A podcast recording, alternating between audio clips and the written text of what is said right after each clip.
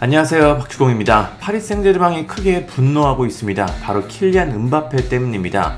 은바페는 내년 여름이면 파리 생제르맹과 계약이 만료됩니다. 당초 계약 기간은 2025년까지로 알려졌지만 1년 연장 옵션을 가동했을 때 2025년까지입니다. 그런데 이 연장 옵션은 은바페의 동의가 있어야 가능합니다. 은바페는 계약 연장 의사가 없음을 파리 생제르맹에 전달했고 여기서부터 갈등이 시작됐습니다. 파리 생제르맹은 음바페가 갑자기 이런 행동을 하는 것 뒤에는 레알 마드리드와 사전 합의가 있다고 보고 있습니다. 즉 음바페와 레알 마드리드가 미리 계약을 맺고 내년 여름 공짜로 합류하는 것을 약속했다는 것입니다. 파리 생제르맹은 음바페가 팀을 배신했다고 믿고 있고 지금 엄청나게 분노하고 있습니다.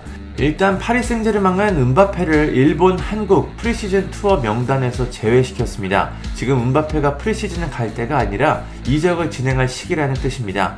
파리 생제르맹은 은바페 영입에 1억 8천만 유로, 약 2,580억을 투자했습니다. 이런 선수를 공짜로 보내는 건 말도 안 되는 일이죠. 파리 생제르맹은 이제는 어떤 팀이든 가장 비싼 제안을 하는 구단에 은바페를 처분할 예정입니다. 처음에는 파리 생제르맹도 은바페를 붙잡을 생각이었습니다. 무려 10년 재계약을 제안했는데 연봉이 무려 1억 유로 약 1,430억이나 됩니다. 10년이니까 10억 유로 약 1조 4,330억입니다. 스포츠 역사상 최대 규모의 계약입니다. 하지만 은바페는 이 제안에 묵묵부답입니다. 은바페에게 중요한 건 이제 돈이 아니기 때문이죠. 은바페는 이제 더 큰 무대에서 우승을 원하고 있습니다.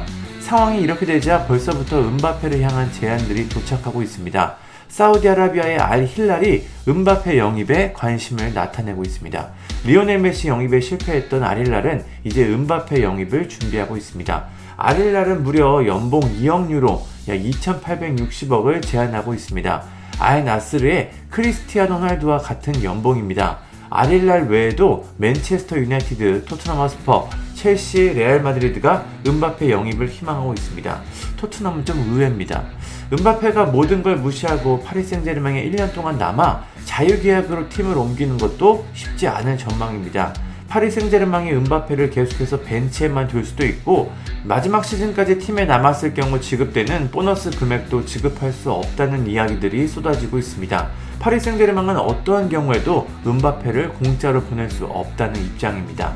상황이 이렇게 되자 프랑스 프로축구 선수협회에서 우려의 목소리를 냈습니다. 프랑스 프로축구 선수협회는 축구 선수들도 다른 사람들과 마찬가지로 동일한 근무 조건을 누려야 한다. 근무 조건을 악화시키면서 직원이 떠나도록 강요하거나 고용주가 원하는 것을 수락하게 하는 건 프랑스법이 단호하게 비난하는 도덕적 괴롭힘에 해당한다.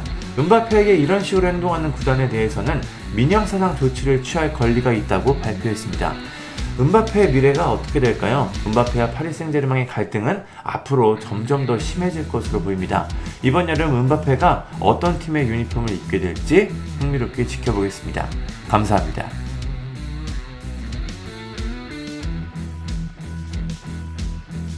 구독과 좋아요는 저에게 큰 힘이 됩니다. 감사합니다.